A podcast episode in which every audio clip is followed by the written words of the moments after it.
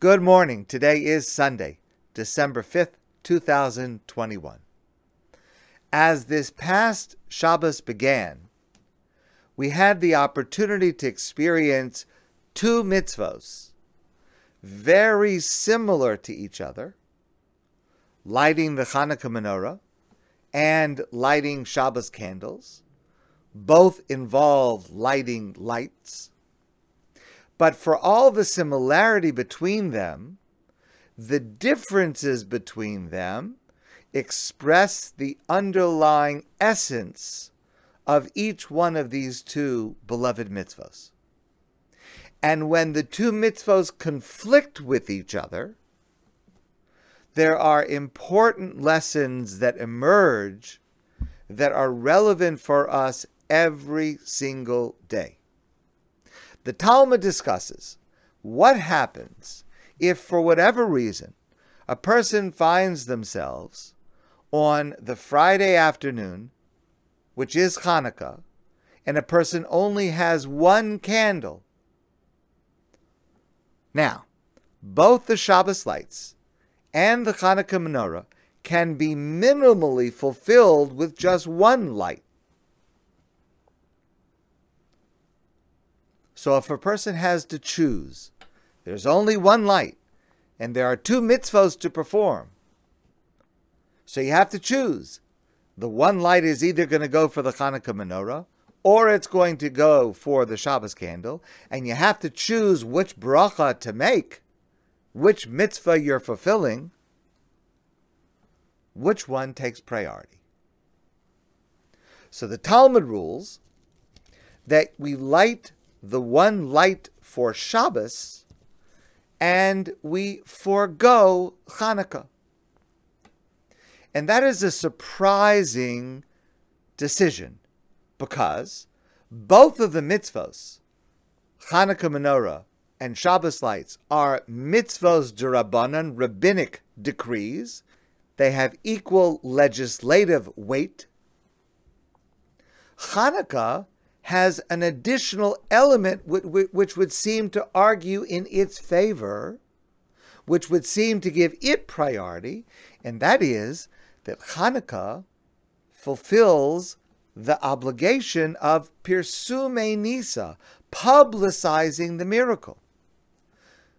Whether we light outside our home for everyone to see, as is happens in Israel, or we light here inside our home but in the window, visible to passersby. And for this reason, that there is this additional element of Pirsume Nisa publicizing the miracle, the Talmud refers to Hanukkah lights as mitzvah chaviva, a mitzvah that is dear and cherished, which is not the case for Shabbos lights. So simply on the surface, it would appear that the Hanukkah menorah should take priority. Nonetheless, the Talmud rules that if one has to choose, Shabbos candles take priority because Shabbos candles, by illuminating our home, by creating a warm and festive atmosphere for our family, that leads to shalom bayis, to harmony and peace within our home.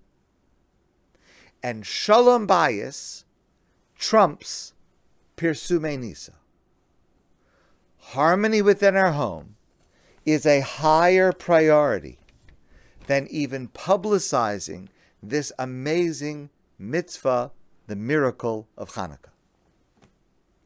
Rabbi Eyal Greiner, a rabbi and educator in Israel, derives from this that we should first concern ourselves with lighting up our home on the inside we should prioritize family togetherness.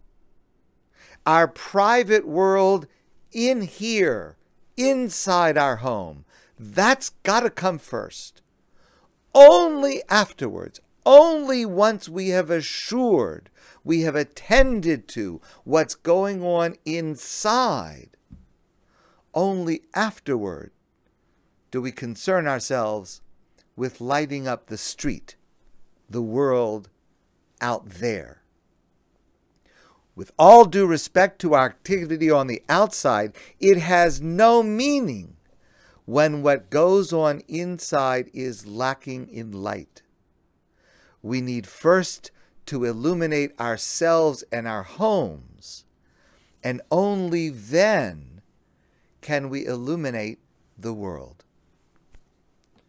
Rabbi Larry Rothwachs derives from this a related lesson.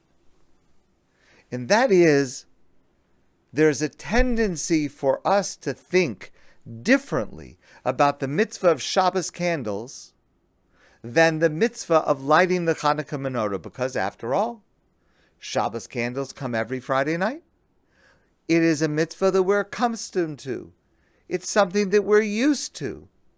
It's something that doesn't arouse any kind of particular excitement. It's normal. It's natural. Hanukkah menorah, on the other hand, it's exciting.